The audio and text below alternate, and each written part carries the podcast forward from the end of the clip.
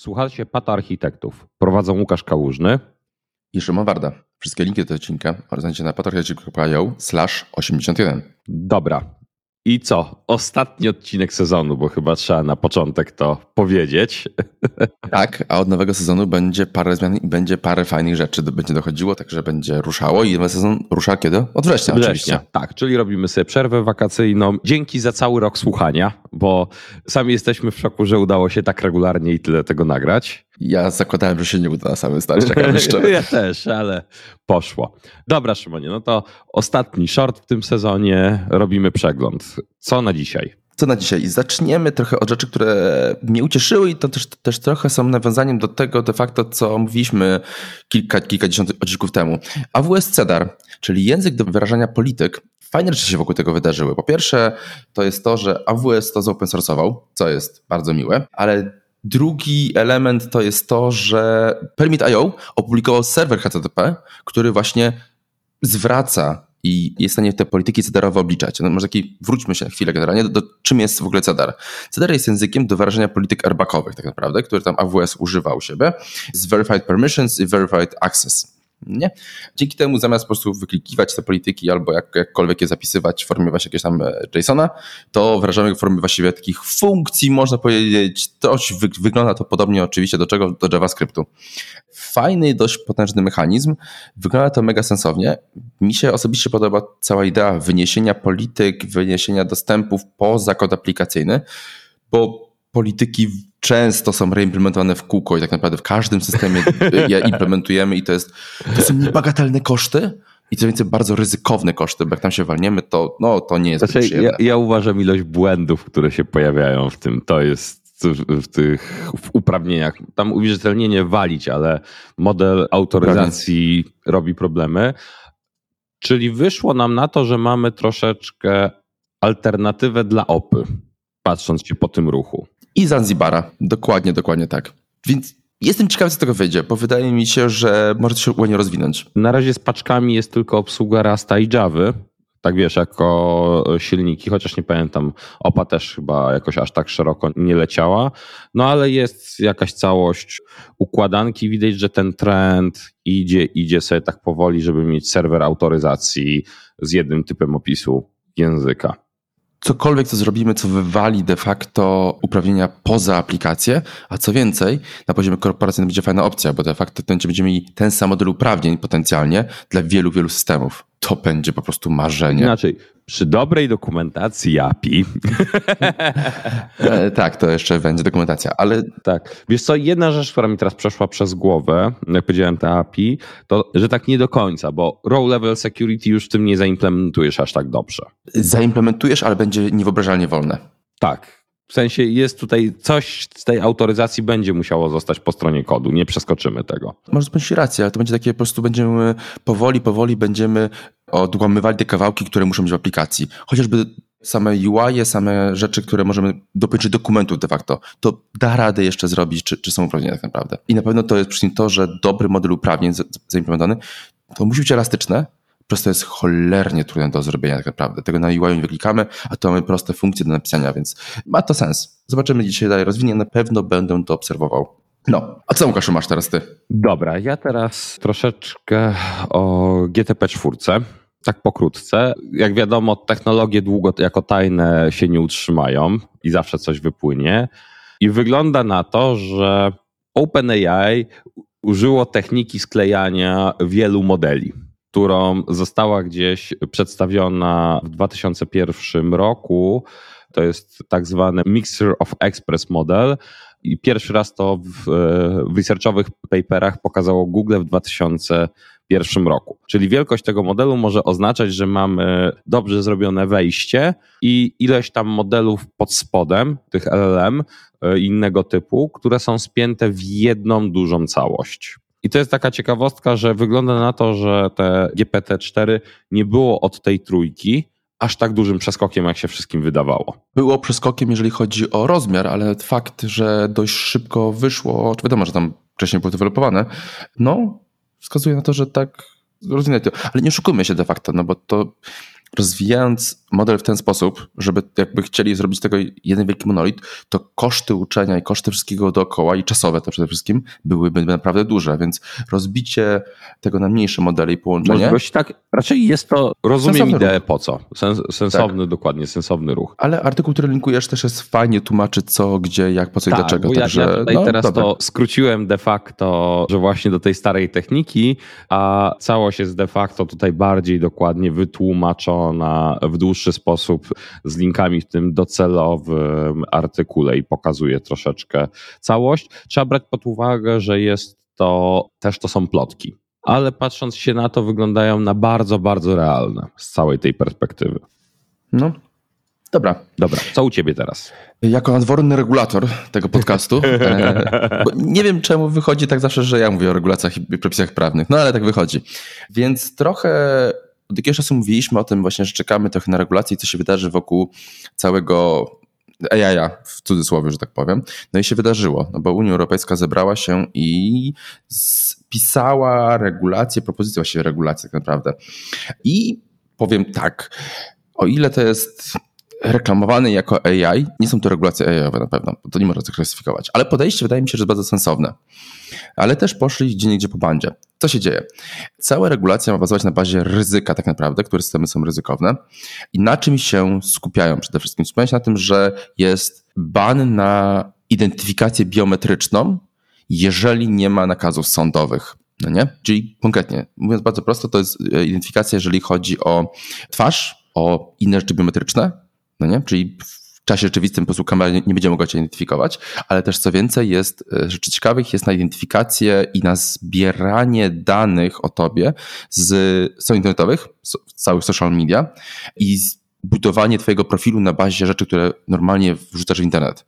To, co kiedyś robiło Clearview AI, to jest taka fajny sobie serwisik, który jest z Stanów Zjednoczonych, który umożliwia policji i w ogóle wielu tego typu instytucjom na identyfikację ciebie, nawet jeżeli nie mają ciebie w aktach. Wrzucasz zdjęcie i na bazie powiedzmy całych danych, powiedzmy facebookowych i tak dalej, namierzają twoje dane, adres mieszkania i tak dalej, tak dalej, tak dalej. Więc trochę przerażające, ale w sumie wcale nie takie trudne. Oni mieli jeszcze tam jeszcze problemy z tym, że Facebook ich zaskarżył, bo oni się skrypowali z Facebooka. No dużo ciekawych rzeczy. Więc to jest zabanowane. Rzecz kolejna ciekawa, która została zbanowana. Tak zwany predictive policing, czyli to, co mieliśmy w Minority Report, czyli identyfikację generalnie, gdzie więcej policji na bazie lokalizacji, poprzednich zachowań kryminalnych, na bazie jakiegoś tam profilowania, żeby bardziej celować pewne grupy społeczne, pewne rejony itd., tak itd., tak na bazie właśnie danych tak naprawdę właśnie przewidywanych, na bazie danych zbieranych o społeczności itd., itd. To oczywiście idzie ruch starający się przewidzieć albo starający się zaadresować to, co się dzieje w Stanach, mianowicie tak zwany predictive policing tak naprawdę cały, gdzie po prostu pewne społeczności są bardziej, bardziej nacelowane przez policję, no i to jest jakieś samopędzące koło. Skoro tam jest więcej policji, będzie więcej wyłapywała i tak dalej, tak dalej, tak dalej. Znaczy, wiesz co, w tym punkcie bym zaśmiał się, że Unia Europejska nie jest takim zbiorem socjalistycznym, jakim się go maluje pod tym względem. Oj tak, zdecydowanie. Jak się popatrzy na tą regulację. Znaczy, ta regulacja naprawdę ma sens. Pod bardzo, znaczy on, to nie jest, jeszcze raz, to nie jest regulacja w ogóle AI-owa. To jest typowa taka takiego typowego, prostego machine learningu tak naprawdę, no nie? To, tak. ona, ta regulacja nie ma nic wspólnego z ChatGPT 3 czy 4. Tak, ale słuchaj inaczej. Powoli wygląda na to, że będzie zdroworozsądkowa. Tak. Tak ją określmy, bo to jest też chyba te wszystkie. Coś jeszcze chcesz ten? Tak, jedna rzecz, która według mnie może nas dotknąć tak naprawdę. To jest to, że potrzeba wyjaśnienia tak naprawdę. Czyli jeżeli ludzie, jeżeli jakikolwiek system publicznie dostępny będzie de facto klasyfikował zachowania ludzi i tak dalej, będzie musiał w tym momencie wyjaśnić, czemu tak się dzieje. Więc teraz, aż jeżeli będziemy mieli takie opcje typu właśnie klasyfikacja pod kątem kredytu, tak dalej, tak dalej, no to to może zahaczać. Nie wiadomo, czy zahaczy, czy nie zahaczy de facto, ale to może być ciekawy obszar, który może dotknąć aplikacje, które dotąd normalnie były powiedzmy enterprise'owe, tam sobie siedziały spokojnie w backendzie i nic się nie działo, może to dotknąć. Więc jestem ciekawy, jakim Ale kierunku w ogóle pójdzie. Wiesz co, tylko zobacz, że część modeli na przykład kredytowych ryzyka musi być już wyjaśnialna, jak popatrzymy gdzieś tam na regulacje finans w poszczególnych branżach, na przykład finansowych, więc to też nie jest do końca, określmy to, że wiesz, to będzie zaskoczenie dla niektórych. Zgadza się. Bardziej to może dotknąć rynku fintechowego, tych takich startupowych, startupów finansowych, medycznych i takich trochę przewidujących. To się już uspokoiło de facto, więc tam co miało powstać, to powstało, ale mimo wszystko może zahaczyć. No, tak, y, z takich rzeczy jeszcze bym dodał, bo powiedziałeś o czacie GPT, jednak od Generative AI wymagana będzie transparencja. To jest taka jedna rzecz, która tam dość ciekawie dotyka, czyli pod względem praw autorskich na danych do treningu, przeciwdziałanie generowania nielegalnego kontentu i stampowania kontentu wygenerowanego przez AI. Tak, właśnie dobrze to uzupełniłeś, bo właśnie to opominałem. Prawa autorskie zazwane też bardzo sensownie. Ogólnie regulacja wydaje mi się, że wejdzie, Wydaje mi się, że to ma sens. Krok według mnie w dobrym kierunku tak naprawdę. To, to się musi wydarzyć tak naprawdę. Co dalej? Nie wiem. Wiesz co, bo miałem na InfoSharze okazję poznać gościa, który zajmuje się etyką w AI i w firmie, w której pracuję, to jest bardzo ważne, gościu z doktoratem, background akademicki, filozofia, etyka, inne takie rzeczy i opowiadał, jak wygląda, jak, bo oni robią audyty gotowych modeli. O, to ciekawe. Tak, tak. Firma z Londynu zaczęli że nisze i teraz się specjalizują właśnie w audytowaniu takich modeli, tego typu rzeczy. I to jest skomplikowana rzecz, bo wychodzi na to, żeby po całości. Trzeba szukać, czy właśnie model nie jest spaczony, jak wyglądają dane treningowe. I co ważne, jeżeli wytrenujesz nową wersję modelu, to wychodzi na to, że to jest zupełnie nowy model, który trzeba znowu, nawet jak zmienisz dane treningowe, a nie, nie zmienisz algorytmów, to trafiamy na zupełnie nowy model, który trzeba sprawdzić. Co więcej, z reguły modelu nie trenujesz od zera, tylko masz pretrenowany model, który dotrenowujesz najczęściej tak naprawdę. No nie, więc to jest skomplikowane. I to będzie też drogie. Nie oszukujmy się. Tak, wiesz, nie gadałem o cenach, ale domyślam się, że rachunek jest podobny jak za usługi z doradztwa strategicznego. O, tak, dokładnie. Dobra. Dobra, co tam jeszcze ty masz? Skończmy wątki AI-owe na dzisiaj. Więc ostatnia rzecz, z której się trochę cieszę, czyli Azure OpenAI dostał Bring Your Own Data. Mhm, widziałem to właśnie. jest taka, tak, ciekawa rzecz, teraz poszło to już w public preview, czyli możemy podłączyć do swojego de facto, swojej instancji OpenAI w Azure, swojego tenanta OpenAI, możemy wystąpienia możemy podłączyć Azure Cognitive Searcha albo Azure Bloba. Albo załadować po prostu swoje pliki, które mają być wykorzystane do generowania odpowiedzi przez LLM-a. Znaczy, to jest coś, co nawet się spodziewaliśmy, no bo to jest bez własnych danych to de facto nasz LLM staje się takim bardzo generykiem, a takie generyki z reguły aż tak duże wartości nie mają. A problem właśnie jest taki, że no, żeby dostęp mieć do danych, no to albo hostujemy na on-premie, no czego oczywiście ważu, że nie, nie, to nie miałoby większego sensu, to dużo łatwiej bardzo.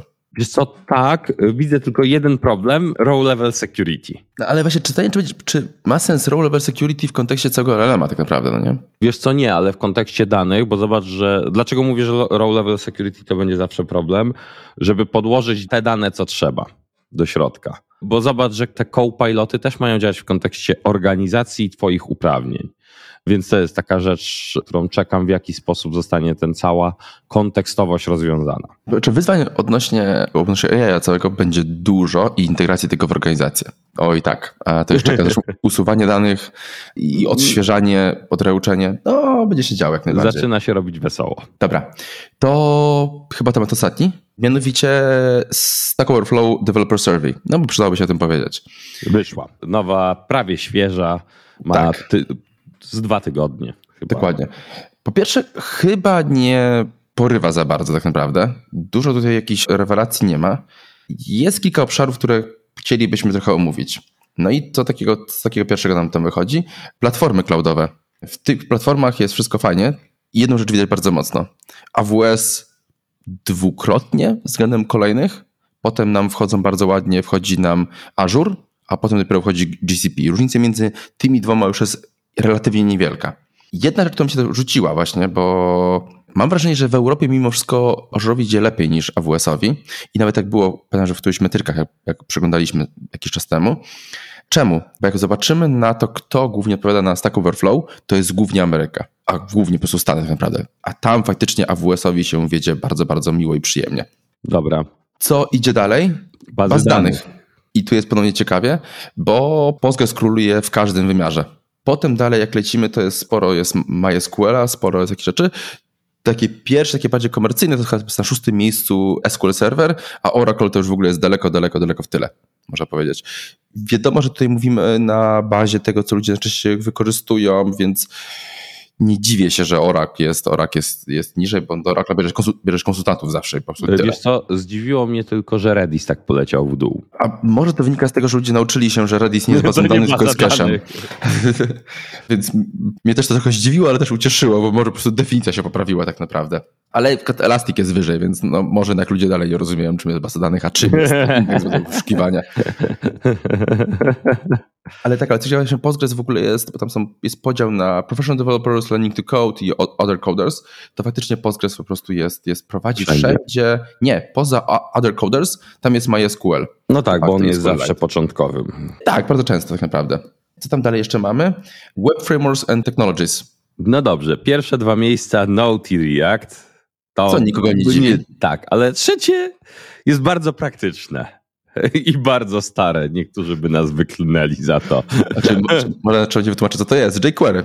Tak. To jest biblioteka właśnie, to nie jest framework tak naprawdę mhm. do modyfikacji HTML-a. I ja się z tego bardzo cieszę, że to dalej żyje, bo to ma sens, jeżeli nie potrzebujemy spać jakiegoś zaawansowanego frameworka, jQuery naprawdę dalej daje radę. Tak, jak nie chce ci się robić w wanilii. A co, nie chce się, nie oszukujmy się. Co jeszcze mamy z całości? I... I A, inne frameworki. Tak. Na pierwszym miejscu jest .NET. Co jest ciekawe, bo są .NET, a potem są rzeczy Pythonowe, NumPy, Pandas i potem jest .NET Framework. I przy czym fajnie to widać, bo w Professional Developers jest właśnie, e, nety są na dwóch pierwszych miejscach, a w Learning to Code jest NumPy, e, Panda e, i potem Net piątka. I to też jest ciekawe, że Learning to Code, zobacz, że .NET jest tak wysoko w tych ankietach. Zdaniem czy to nie wynika może z tego, że faktycznie, że Stack Overflow jest taki trochę dotentowy, bo, no, bo z tego świadka się wyrośli tak naprawdę. Tak. No ale w takim razie no, drzewowcy gdzie szukają.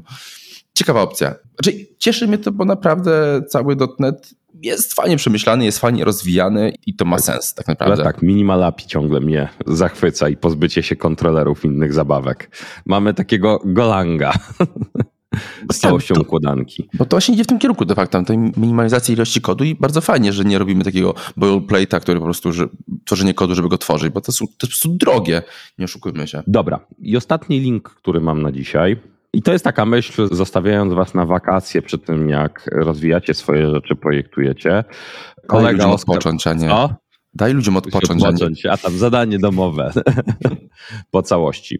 To jest coś zresztą, o czym często nam się zdarzało mówić, czyli usuwalność nad rozwijalnością.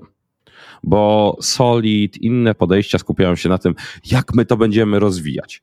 A najlepszy kod jest taki, który łatwo usunąć, bo to mhm. znaczy, że nie przekombinowaliśmy. Tak, a spora część kodu, który jest dewelopowany, to potem będzie usunięty. Wbrew pozorom tak to się zachowuje zrefaktorowany, przerobiony. Nikt nie będzie się bawił w rozszerzalność rodem z Solida, tylko zrobi refaktoring, jak będzie trzeba coś nowego dodać. I nie oszukujmy się. Tak, a im więcej czasu w ten kod zainwestujemy, tym nam ciężej będzie go usunąć. Ewentualnie jeszcze opcja, a może się kiedyś przyda. Od tego jest git, po prostu wywalmy to. Tak, i cała ta zabawa, tutaj właśnie Oskar dość fajnie się na ten temat rozpisał. Troszeczkę e, wsparcie tym, jak CQRS może nas wspomóc przy podziale, jeżeli robimy właśnie vertical slice w naszym kodzie, że można je łatwo wyrzucać, więc ciekawie przedstawił e, tutaj e, tak na luźno architektonicznie przedstawił tą koncepcję w swoim wpisie, więc jako taką pracę domową na wakacje polecam sobie się zastanowić nad tym tematem. Ale faktycznie fajnie napisany artykuł w ogóle. Warty z przeczytania. Krótki, bym powiedział. Ale sprawa jest skomplikowana. Dokładnie. No dobrze, to kończymy i to kończymy na dwa miesiące, Dobrze. więc słyszymy się za jakiś czas. Do zobaczenia po wakacjach. Hej.